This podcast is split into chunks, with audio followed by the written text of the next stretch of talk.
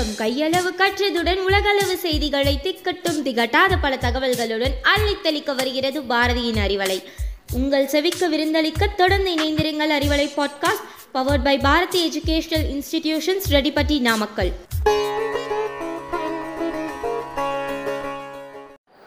நான் உங்கள் பிரியதர்ஷினி. சிந்தனைக்காக உங்களோடு சில நிமிடங்கள். நம்மள நிறைய பேருக்கு சில நேரத்தில் மனசு குழப்பமாக இருக்கும். என்ன செய்யறதுனே தெரியாது. ஏதோ ஏதோ ஒரு விஷயத்த போட்டு குழப்பிட்டே இருப்போம். பிரச்சனை என்னமோ சின்னதாக தான் இருக்கும். ஆனால் இந்த குழப்பம் என்ன பண்ணுனா அது இந்த உலகத்தை விட பெருசாக இருக்க மாதிரி காட்டும். இப்படி தான் என்ன ஆகுது? ஒரு பையன் வந்து பயங்கரமான குழப்பத்தில் இருக்கான். என்ன செய்யறதுனே அவனுக்கு தெரியல. நிறைய விஷயங்கள் நம்ம மனசுக்குள்ளே போட்டு ரொம்ப கஷ்டப்படுறான். ஒரு பெரியவர்கிட்ட மனசு விட்டு பேசுகிறான் மனசு ரொம்ப குழப்பமாக இருக்குது என்னால் இதுலேருந்து வெளியவே வர முடியல அப்படின்னு அவன் பேசுகிறான் அந்த பெரியவர் அதை கேட்டுட்டு அவனை ஒரு மரத்தடியில் உட்கார வைக்கிறாரு. நிறைய விஷயங்கள் சொல்லி கொடுக்குறாரு. ஆனால் அந்த இளைஞனால் அதுலேருந்து வெளியே வரவே முடியல. ரொம்ப நேரம் பேசிட்டு இருக்காங்க. அந்த பெரியவருக்கு தண்ணி தாகம் எடுக்குது. பெரியவர் என்ன சொல்கிறாரு பக்கத்தில் தான் ஒரு ஏரி இருக்குது எனக்காக போய் கொஞ்சம் தண்ணி எடுத்துகிட்டு வரியா? அப்படின்னு அந்த பையன் கிட்ட சொல்கிறாரு அவனும் சரி போய் தண்ணி எடுத்துகிட்டு வரலாம் அப்படின்னு நடந்து போகிறான் அந்த இடத்துல ஒரு ஏரி இருக்குது ஆனால் தண்ணி ரொம்ப குழம்பி இருக்குது காரணம் என்னன்னா இப்போ தான் ஒரு மாட்டு வண்டி அந்த ஏரியை கடந்து அந்த கரைக்கு போகுது. தண்ணி குழம்பி இருக்கிறத பார்த்துட்டு எப்படி கொண்டு போய் கொடுக்க முடியும்?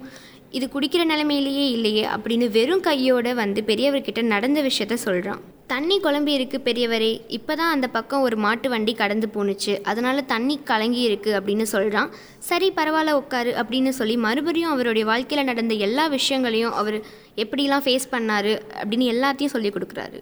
ஆனால் அவன் அந்த குழப்பத்துலேருந்து வெளியவே வரலை. ஒரு மணி நேரம் ஆயிடுச்சு. மறுபடியும் அந்த பெரியவருக்கு தண்ணி தாகம் எடுக்குது.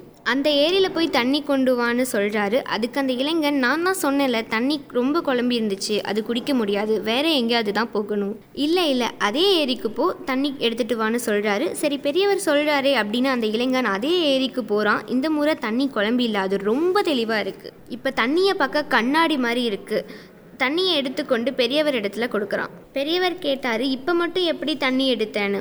இல்லை பெரியவரே முன்னாடி குழம்பி இருந்துச்சு இல்லையா? அது ஒரு மணி நேரம் ஆனனால அதிலிருந்து அழுக்கெல்லாம் கீழே போயிடுச்சு. இப்போ தண்ணி தெளிவாயிடுச்சு அப்படின்னு சொல்கிறான் அப்போ தான் அந்த பெரியவர் இவ்வளவுதான் மனுஷனுடைய மனசும். ரொம்ப குழப்பமாக இருக்கும்போது உன்னால் எந்த முடிவும் எடுக்க முடியாது. கொஞ்ச நேரம் அப்படியே விட்டுட்டு அமைதியாக இருந்தனா இந்த குழப்பத்தில் இருந்து உனக்கு ஒரு தெளிவு கிடைக்கும் அப்படின்னு அந்த பெரியவர் சொல்கிறாரு இப்போ இதை எதுக்காக சொல்கிறேன்னா நம்மள எவ்வளோ பேர் இருக்கோம். நம்ம நிறைய பேரை பார்த்துருப்போம். லட்ச லட்சமாக செலவு பண்ணி வீட்டை கட்டுவாங்க. யாராவது வந்து குழப்பி விட்டுருவாங்க. இல்லை இந்த இடத்துல வந்து வாஸ்து சரியில்லை. இங்கே இருக்க வாசல் வந்து பின்னாடி வரணும் அப்படின்னு சொன்ன உடனே நம்ம அதை பற்றியே யோசிச்சுட்டு இருப்போம். அது பெரிய குழப்பமாக மாறி வீட்டையே இடிக்கிற எவ்வளோ பேரை நம்ம பார்த்துருக்கோம். சின்ன பிரச்சனை தான் நடந்திருக்கும் வீட்லேயும் ஆஃபீஸ்லேயும். ஆனால் அவங்க கத்துறதை பார்த்தா ஆஃபீஸை இழுத்து மூடுற அளவுக்கு பெருசாக பிரச்சனையை பேசிகிட்டு இருப்பாங்க. எல்லாத்துக்கும் காரணம் வந்து இந்த குழப்பம்தான் இப்போ நான் என்ன சொல்கிறேன்னா பிரச்சனை வரட்டுமே. கொஞ்சம் அமைதியாக இருங்க. அதுலேருந்தே உங்களுக்கு ஒரு தெளிவு கிடைக்கும்.